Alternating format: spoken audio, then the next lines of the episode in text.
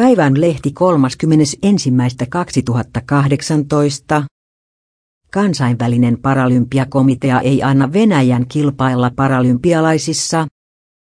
Dopingseulan läpäisevät urheilijat saavat kuitenkin osallistua kisoihin neutraaleina.